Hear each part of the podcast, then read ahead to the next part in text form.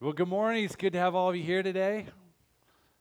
You know, I'm excited for today's service, as I said earlier. You know, last week we, we just finished, you know, one of the most powerful weeks in the Christian church calendar. You know, we go from Palm Sunday to Good Friday to Easter. In one week, we pack in three of the most biggest events on the church calendar, all in one week, and then suddenly it's all over. Done.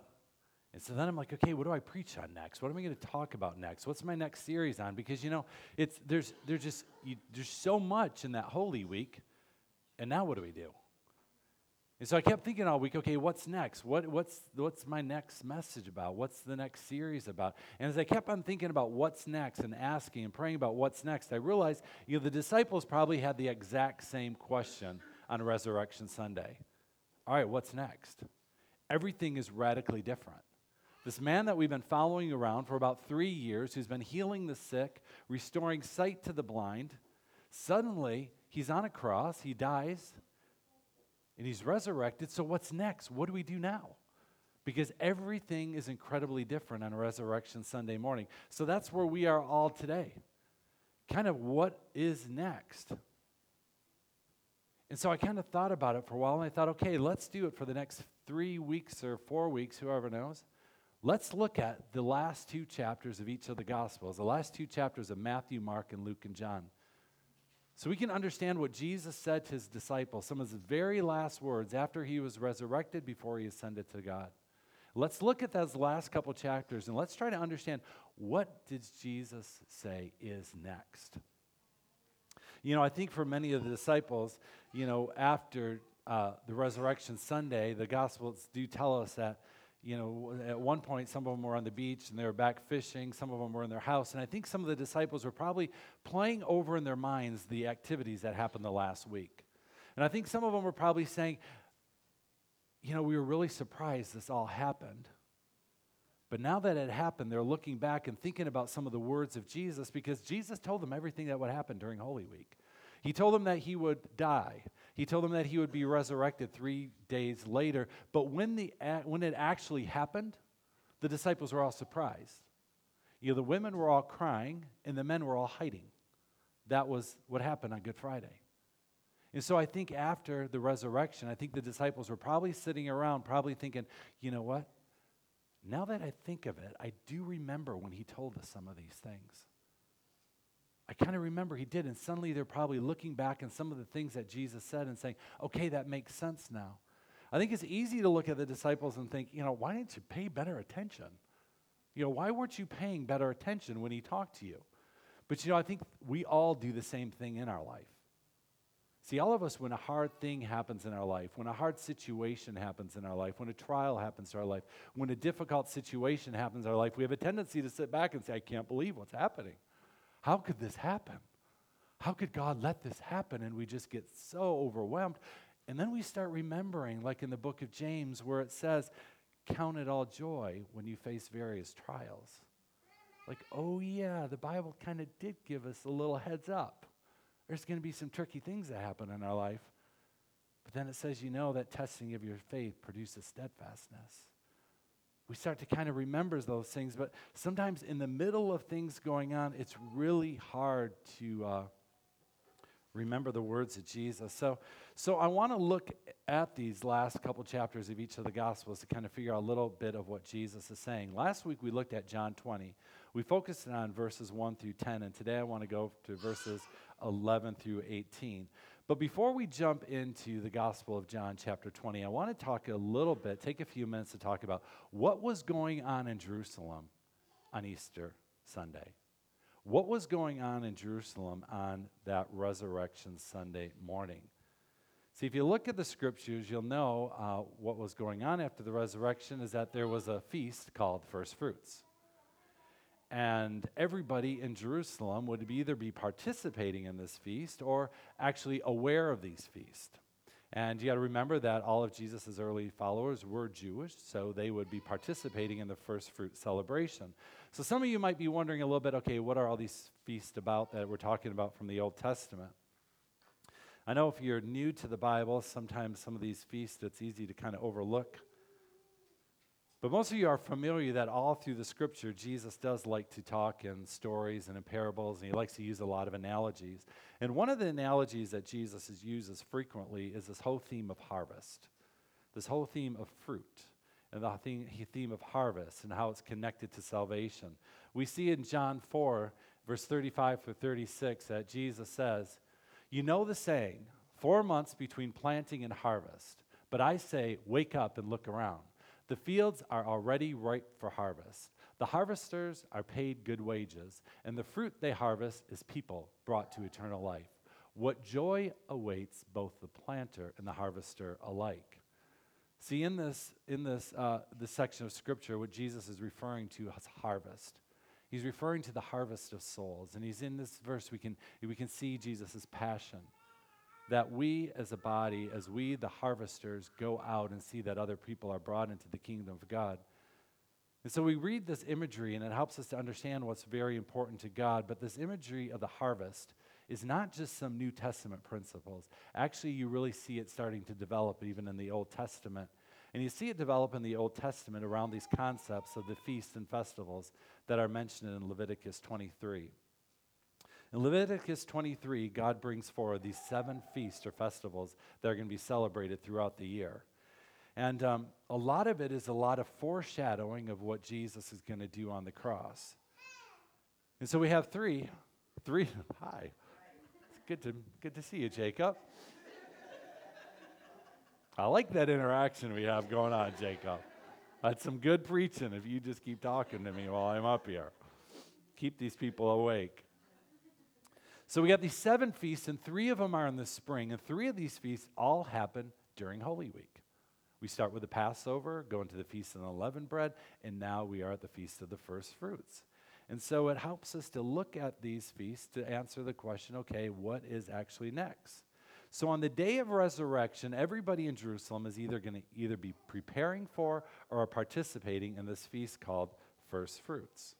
So I just want to jump back a little bit and go over the, the feast. First, we have the Feast of Passover that begins on Good Friday.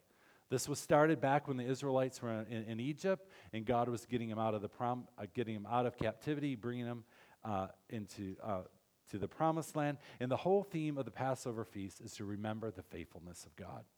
To remember Passover reminds you on Good Friday that no matter what your circumstances in life, is that God can bring a change that you're never stuck in any situation in your life. Passover always reminds us the day Jesus died that your life can always change. And the second feast we go through is the Feast of Unleavened Bread, which is a reminder that sin can actually have a bad impact on your life. So the Feast of Unleavened Bread starts this, this period of seven days where you just focus on removing any sin from your life. And then we jump to the Feast of the First Fruits, which is all about trusting God no matter what the situation in your life is.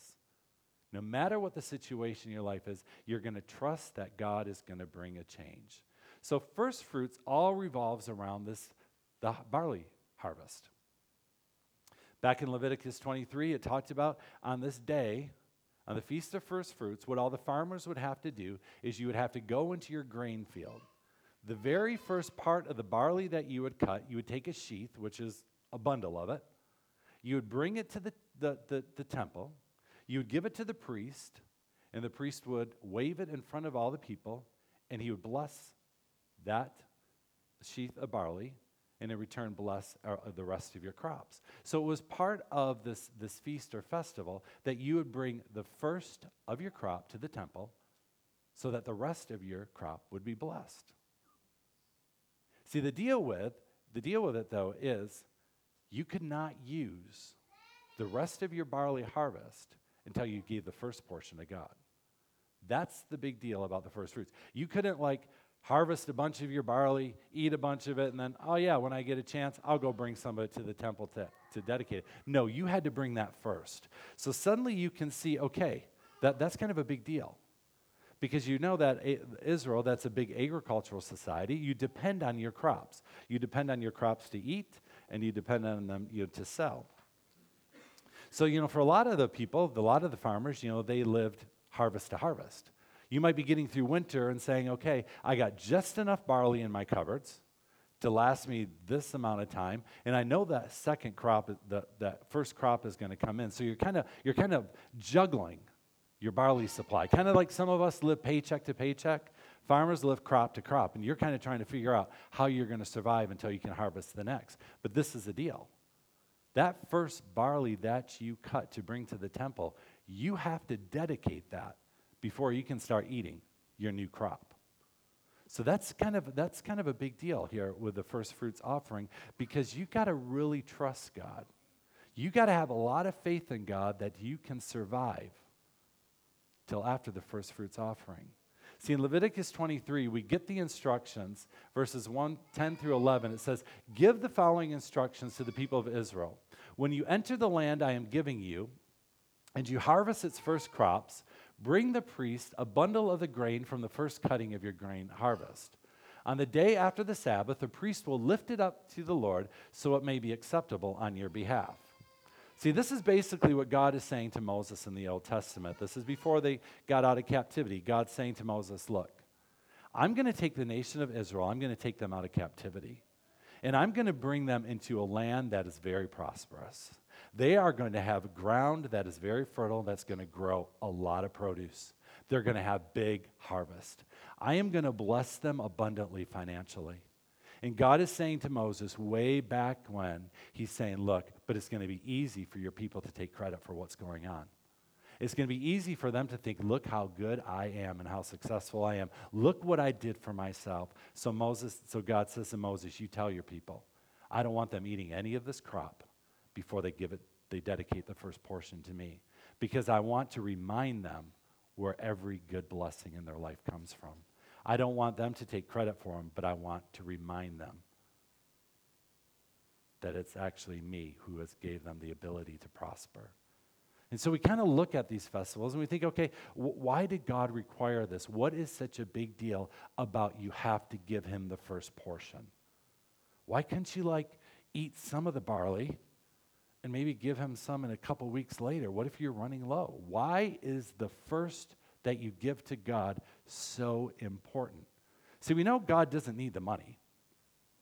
See, the first thing that God required, the first, is He wants your heart. And He wants to protect your heart. See, God always knows what you give to first is where your heart is actually at. He knows what you are going to make a priority first is where your heart is at. So God's saying, I'm going to help you out. I'm going to help you out. Your first priority is to give to me. Because when you give to me, then God has your heart, but God also wants to protect your heart. See, the second thing God required it is because God wants to sanctify or to make the rest of your crop holy. See, giving the offering before you process the rest is a way of saying, God, I'm going to put you first no matter what. I'm going to trust you so much that my obedience, I know if I'm obedient, you're going to take care of everything else. See, in Romans 11, verse 16, it says, if the part of the dough offered as a first fruit is holy, then the whole batch is holy. If the root is holy, so are the branches. See, Paul is basically saying in the New Testament, he's saying, look, the first portion has the power to redeem the rest. So God is saying, if you give me that first portion of barley, I'm going to redeem the rest. I'm going to bless the rest. If you trust me enough to give me the first, I will bless everything that follows it. And that's the whole principle that was in the Old Testament, but Paul picks up on the New Testament. And the third reason that God required this is because he wants to bless you.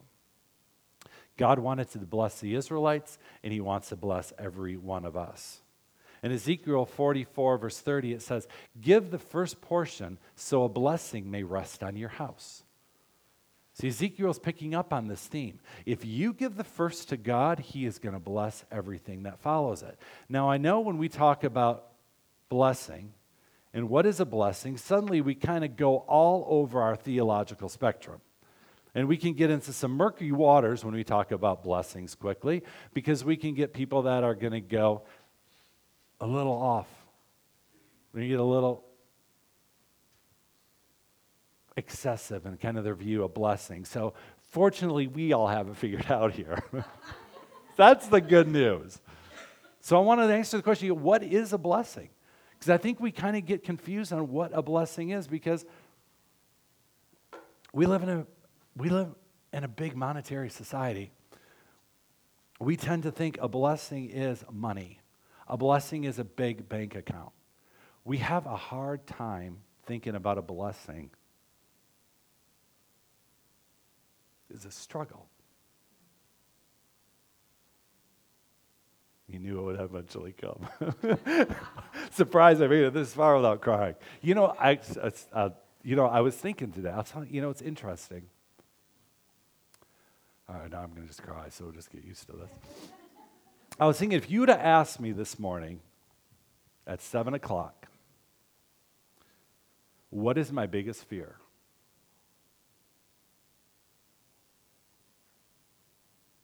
I would have told you. My biggest fear is say I'm having a seizure in the shower.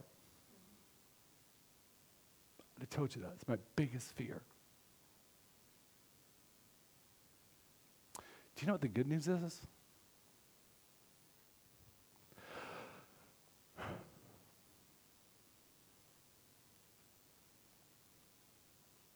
I experienced my biggest fear today. And Sam is okay.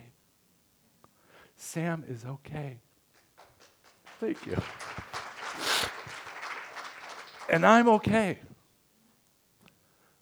You know, today, as much as I don't like seizures, I experienced my biggest fear, and I'm okay. God is good, God is faithful. And my biggest fear is gone. So I, am having a good day. Sorry, Sam's in the hospital, but I'm having, oh, thank you. Bless you. And I'm not going to give the first away. so that's my little side note there. I'm having a good day. I experienced my biggest fear today, and Sam's fine. And Sam's going to be fine, and things are going to go better. So, back to what a blessing is. See, there is always this whole idea we get we struggle with a blessing is because we think blessing is always money. Now, there is a connection between obedience and a blessing. In fact, four times in Deuteronomy, the Lord tells the people that if they obey the Lord, He will bless everything they touch. There is a connection between your obedience to God and blessings in your life. But what is a blessing? See, we have to be careful because we like to tie blessings to money. But in the English Standard Version of the Bible, in the New Testament, there is 112 references to the word bless, blessing, or blessed, but none of those are in connection to monetary prosperity. Out of 120 references to bless and blessing and blessed in the New Testament, not one of them has to deal with monetary prosperity. That's New Testament. See, in the keyword study Bible, the Greek word translated bless means to be fully satisfied. It refers to those receiving God's favor regardless of the circumstances. So, what is a blessing then? See, the core of the blessing is always satisfaction with God alone. See, as much as we don't like it, trials, difficult things in our life can actually turn into blessings in our life. See, a blessing has nothing to do with a million dollars or one penny. Blessings are basically part of the grace that we need in our life to draw closer to God. The core of a blessing is always whatever brings you closer to your relationship with God. And we can't forget that at all. That whatever is going to bring you closer to God is a blessing in your life. And sometimes blessings don't look like what you would anticipate them to be. So, back to the first fruits. First fruits is all about trusting that what you give to God, He's going to provide and take care of everything you need. First fruits is always about trusting God. It's always about saying, God, I trust you completely. So the festival of the first fruits is going on. Everybody in Jerusalem is either talking about it, thinking about it, or maybe observing somebody who's doing it. All the farmers are on their way to Jerusalem, bringing their sheath of grain to the tabernacle. The priests can get up, take their the sheath of grain, and wave it up in front of everybody so that the rest of the crop can be can be blessed. So, what is the big deal about the first fruits offering, and why am I bringing it up today? Because the big deal about the first fruit offering is that you have to give away what you already have. You have to give away what you have in order for God to bless the rest. And sometimes that's a scary part. See, there's a tendency that we have is to cling to what we have and not give it away. We sometimes want to cling to what's in our hand and say, God, you give me something else, and then I'll let go of what's in my hand. But the principle of first fruits is sometimes you have to give away what you already have to receive what God wants to give you. And it's hard to give up what's in your hand. Sometimes it's really hard to give up. See, we want the blessings of God in our life. But sometimes we have to give up what we have in order to see the blessings of God will come in our life. See, part of fruits, first fruits is that you really have to trust that God has something better for you. And this is a situation that Mary Magdalene finds herself in in John 20. She has to give up what she's holding on to in order to get something better. So last week we talked about John 20, verses 1 through 10, and we talked about how Mary Magdalene, how she went to the tomb early on Sunday morning. She went to the tomb with some of her girlfriends, and they were going to um, put some spices on Jesus' body that was in the tomb. And when they got there, they recognized the stone had rolled away. And Mary looked inside the tomb and Jesus was missing, and she's distraught, going, Where is Jesus? She thinks that somebody probably stole him. So she quick and she hurries and she runs and she finds the disciples. She finds Peter and John and she says, Something's happened to Jesus. He's gone. And so the disciples go running back to the tomb way before Mary got there. They look inside the tomb and they don't know where Jesus is either. But John believed and he, he, he, recognized something in there. But so then the disciples take off running. Mary gets back to the tomb. She's crying. She's upset. She doesn't know where Jesus is. And the disciples have left her, so she's alone at the tomb and there's no Jesus. So this is where we pick up in John 20, verse 11 through 18, that Mary, oh, I missed a few. Um, all right. So Mary was standing outside the tomb crying, and as she wept, she stooped and looked in. She saw two white robed angels, one sitting at the head and the other at the foot of the place where the body of Jesus had been lying. Dear woman, why are you crying? The angels asked her. Because they have taken away my Lord, she replied, and I don't know where they have put him.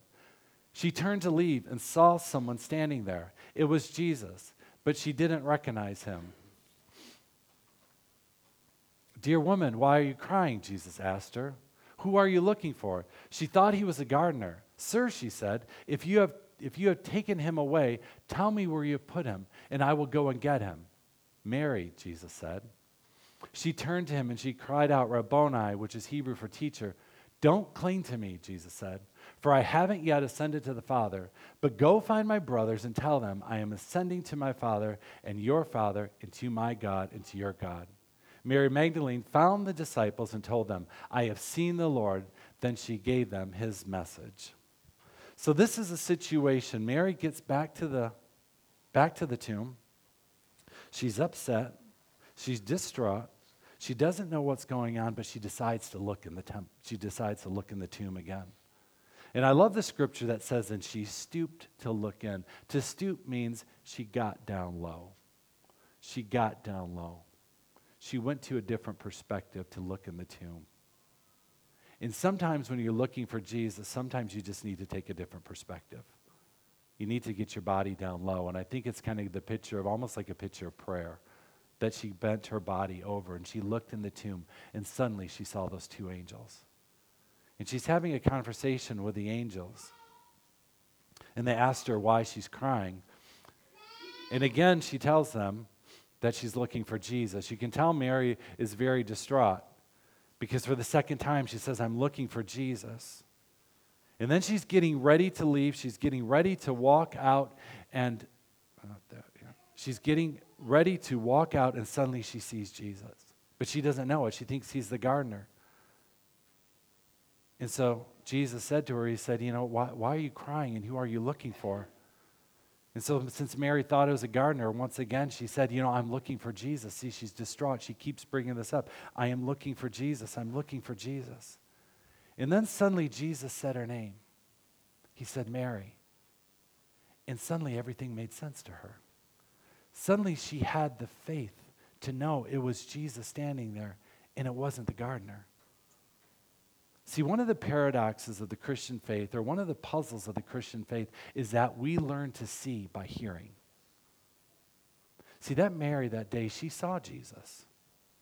He talked to her. But it wasn't until he called her name that she could actually see him. See, in Romans 10, verse 6, 17, it says, So faith comes from hearing. That is hearing the good news about Christ. See, Jesus speaks and says, Mary, and with this word, suddenly her faith comes alive, and our eyes are opened, and she, she sees Jesus. See, this is a picture of your walk with Jesus. We must first allow the Lord to speak to us through his word, and then we can actually see him. We first need to hear Jesus before we can see Jesus. And see, that's why reading our Bible is so important. Because if you read your Bible, you begin to hear Jesus so you can start to see Jesus. And that's why it's so important that we come together in church or other groups. We get together to hear Jesus and then we can see him. See, I think sometimes we like to do it backwards. We want to see Jesus and then we'll hear Jesus. But hearing always comes first. And so, if Mary, we learn that for her. On that day, she first had to hear Jesus before she can see him. And the next part of the conversation gets a little interesting. Jesus says to her, Don't cling to me. Not what you would expect Jesus to say to a woman who's crying, who's very distraught, who's been looking for Jesus all morning long. It sounds a little insensitive to say, Don't cling to me. Here she's kind of in a panic mode, worried, where is Jesus? She thinks somebody steals him. She's running all over town telling people, and then they're outrunning her. And she's at that temple crying, and she doesn't know what's, uh, she's at the tomb crying, doesn't know what's going on. And, and Jesus says, Don't cling to me. It really doesn't seem like a nice thing that Jesus would say to her. But see, like that first fruit offering, sometimes what's in your hand is hard to let go. And that's why Jesus is telling her, saying, Don't cling to me.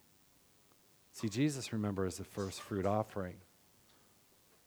And sometimes we cling to the first fruit offering because we don't want to risk giving it away because we're not sure what we're going to get in exchange.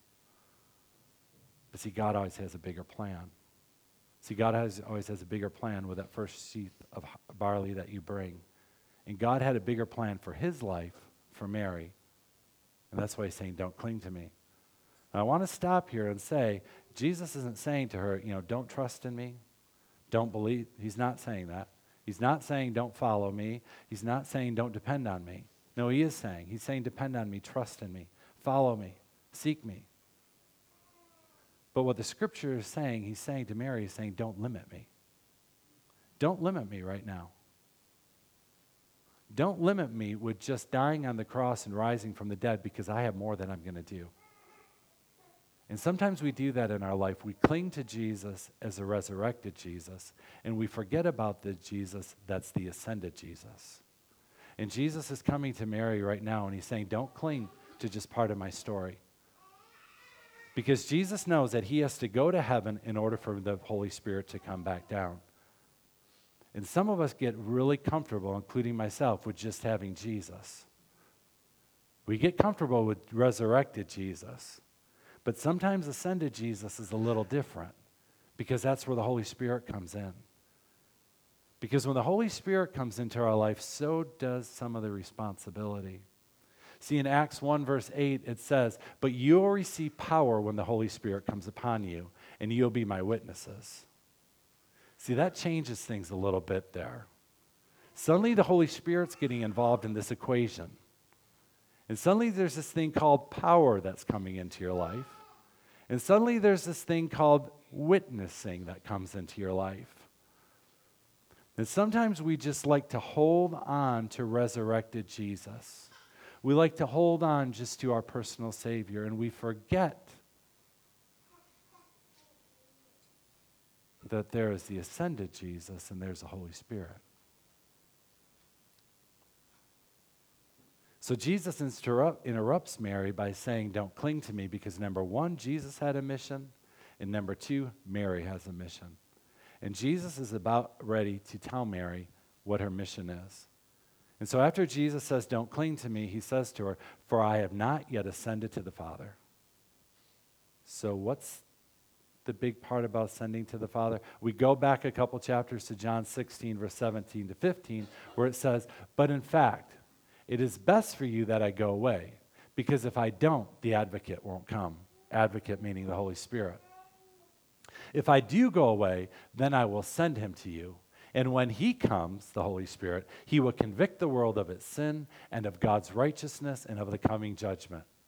The world's sin is that it refuses to believe in me. Righteousness is available because I go to the Father, and you will see me no more. Judgment will come because of the ruler of this world has already been judged. There is so much more I want to tell you, but you can't bear it right now. When the Spirit of truth comes, he will guide you into all truth. He will not speak on his own, but he will tell you what he has already heard. He will tell you about the future. He will bring me glory by telling you whatever he receives from me. All that belongs to the Father is mine. That is why I said the Spirit will tell you whatever you receive from me. And see, that is why Jesus needs to go to the Father so we can receive the Holy Spirit. See, this is the good deal for us that we not be able to see Jesus, but everything that Jesus did is going to come to us in the form of the Holy Spirit. But now Jesus is going to send to heaven. He's going to be constantly making intercession for all of us. And that's why Jesus is saying, don't just cling to the resurrected Jesus, because I need to ascend to the Father so you can have the Holy Spirit and so I can pray for you. But then Jesus tells Mary, okay, you have a mission. There is something that you need to do. He says to Mary, But go find my brothers and tell them. And I don't like this translation because it says brothers. It really should be brethren. But really, the best translation is, But go tell the family. This is the first time the, inter- the, the thought of the family of God is introduced in the scriptures when Jesus says to Mary Magdalene, Go, tell, go find the family and tell them, I am ascending to the Father and to your Father and to my God and your God. He's bringing up this whole concept that we are family. And so he's saying to Mary something very important go tell the family. Go tell the family this good news. See, when God comes into your life, He doesn't just come into your life to be your personal Lord and Savior, He comes for your family. And He wants a big family. And He's saying to Mary, You got to tell these people.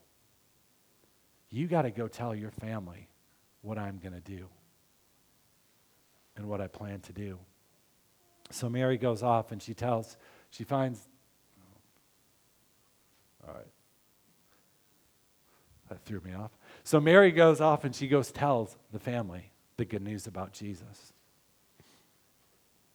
So I want to answer the question why, why is Jesus called the first fruit?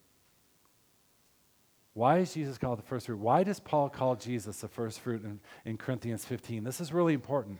It says, Paul says, But Christ has indeed been raised from the dead, the first fruit of those who have fallen asleep.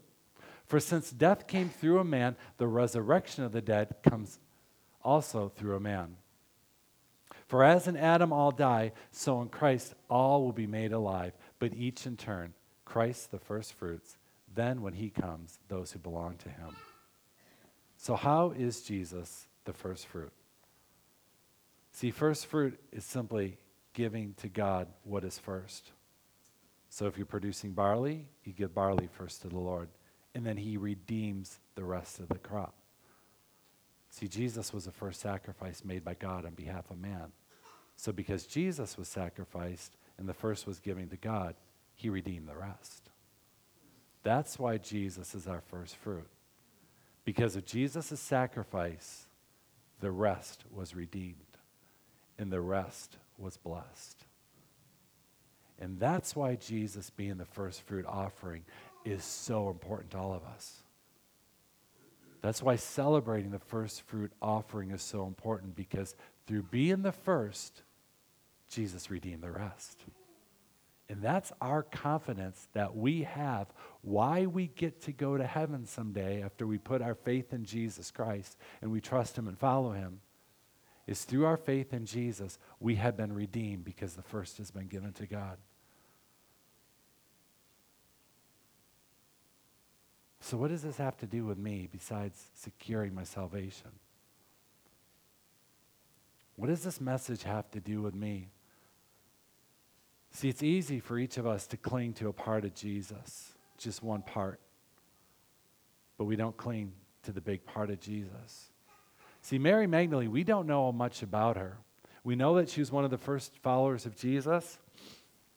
We know she traveled with Jesus, but we also know that she was delivered of seven evil spirits, that she was delivered of seven demons. So obviously, she came to Jesus pretty distraught. And Jesus did some miraculous works in her life to save her, to redeem her, and to restore her. And now she's actually one of the first evangelists in the Bible, one of the first ones to come to the, the tomb and to find Jesus. And he says, Go and tell. Mary's been through a lot in her life, and she's had a lot of restoration in her life. And I think it's easy to be like Mary and say, I just want to cling to one part of Jesus. I want to cling to the resurrected Jesus that is going to save me. My sins are forgiven and I'm saved. But clinging to the ascended Jesus, clinging to the mission part of Jesus, that's a different part. And I think it's easy for us to cling to the resurrection instead of clinging to the resurrected, the, the ascended Jesus, where now we are responsible to go and tell the message of Jesus. Because that's what Jesus put on Mary. He said, Don't cling to me, don't limit me. Don't limit me, Mary. I have so much more that I want to do in your life. And there's so much more I want to do in your family. And that's why this is important to understand first fruits. Because there's so much more God wants to do for each of us. And there's so much more He wants to do in our family. And there's so much more He wants to do in our city. And there's so much more that He wants to do in the world, but He needs us. He needs us to go and tell the message of Jesus. So I'm going to have the worship team come up and lead us in a final song. And as they lead us in this final song, let's, let's just Just if you want to stand or sit or. Let me pray before they lead us. Father, I do thank you for today. I thank you, Lord, for this message and for your word, Lord,